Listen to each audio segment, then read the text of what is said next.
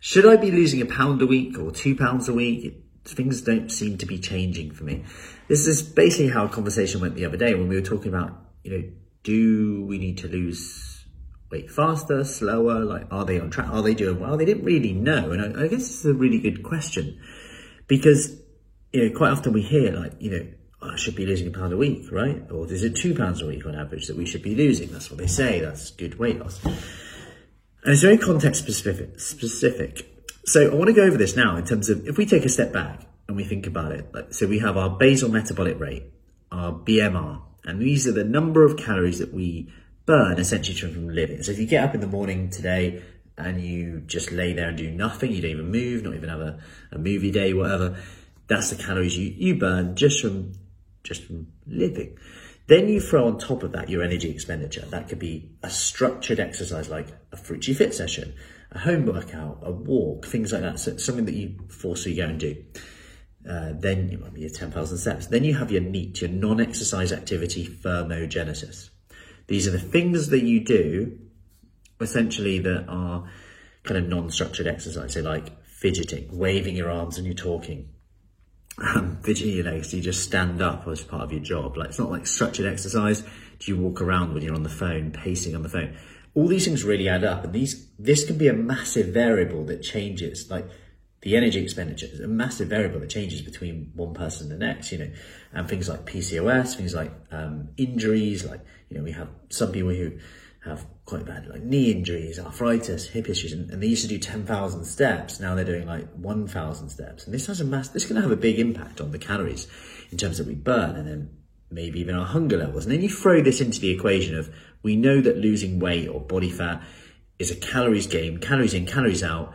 We need to be in a calorie deficit.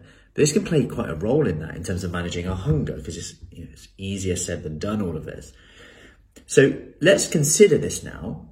Okay, how much do we need to lose is a pound or two pounds a week? Well, just bear in mind that to lose a pound of body fat in a week, that's about 3,500 calories over the week, which is on average being a, def- a deficit 500 calories every day, which is quite a lot. You know, when you consider the the things out there at the moment that can put us off, you know, maybe we we're in the we're, we're in work and someone comes in with a gingerbread latte and a, and a bacon roll. All of a sudden we're like oh wow that's like six seven hundred calories or whatever it is. You know we we have bit of kids leftovers there. Like the room for error is very small if you're going to hit that. And then as humans what do we often do? Well as humans we go well i've messed up now. I might as well start again monday. Let's have friday whatever saturday whatever sunday whatever monday whatever uh, money and get back to it. That, that's like nearly half the week every week. And the, the, I keep saying this, but if we can shorten that gap, that's the key thing. But going back to my point here, should we be losing a pound a week, two pounds a week? Now, considering that, how hard it potentially is to lose a pound a week of body fat here, you're going to get fluctuations in weight on the scales, but I mean body fat, however you measure that, whether you do measure that weekly or daily or monthly, just consider that that's quite a lot of calories that we need to be in a deficit by. And I would probably say that we need to have some consistency to hit that.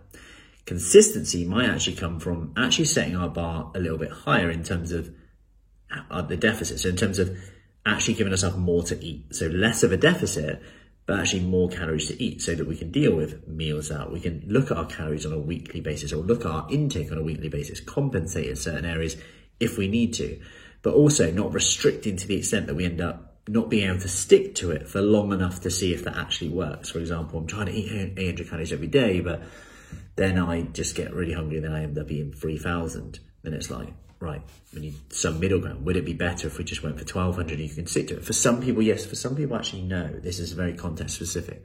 Going back to the original question though, is I like tangents. Should I be losing one pound or two pounds a week? Technically, no. Um, that's just a ballpark figure out there. And, and the thing that really frustrates me is when someone goes, oh, my other half lost 10 pounds. I'm like, okay, don't compare the absolute value, compare the percentage. Well, yeah, he's got about six stone to lose. Um, he's also six foot five and I'm five foot.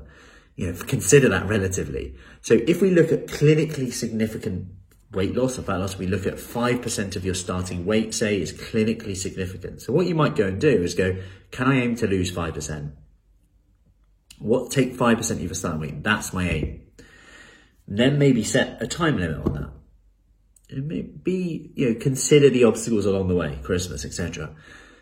All right, I'm going to aim to lose 5% by here. I know that's clinically significant to reduce my risk of diabetes, cardiovascular disease, etc. Improve my mental health, potentially, fitness, pressure off the joints, etc. Could go on.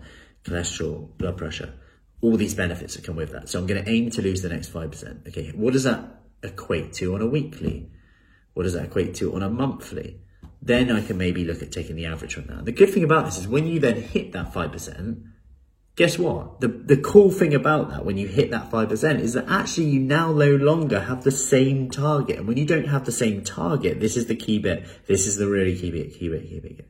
So when you have the, don't have the same target, it's now relative to what you want to achieve. What I mean by that is it's relative to your weight now. So if you're 100 kg to start with and you lose 5%, well, now you've lost five kilos, you're now 95. So the next target here is to lose 5% of 95 kilos. And when we go on, so now we lose another three or four, whatever that is, that whatever that number is.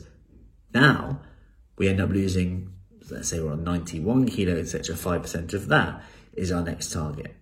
And you can divide that out. And obviously our target's going to get smaller and smaller. So as you get smaller, the expectation is you're going to lose less. So 5% is perhaps a better goal to go to. 5% and by when. Done. Have a look at what 5%, start there. Start at 5% and have that as your target to start with. So I hope that helps. Any questions, let me know and I will see you soon. Take care.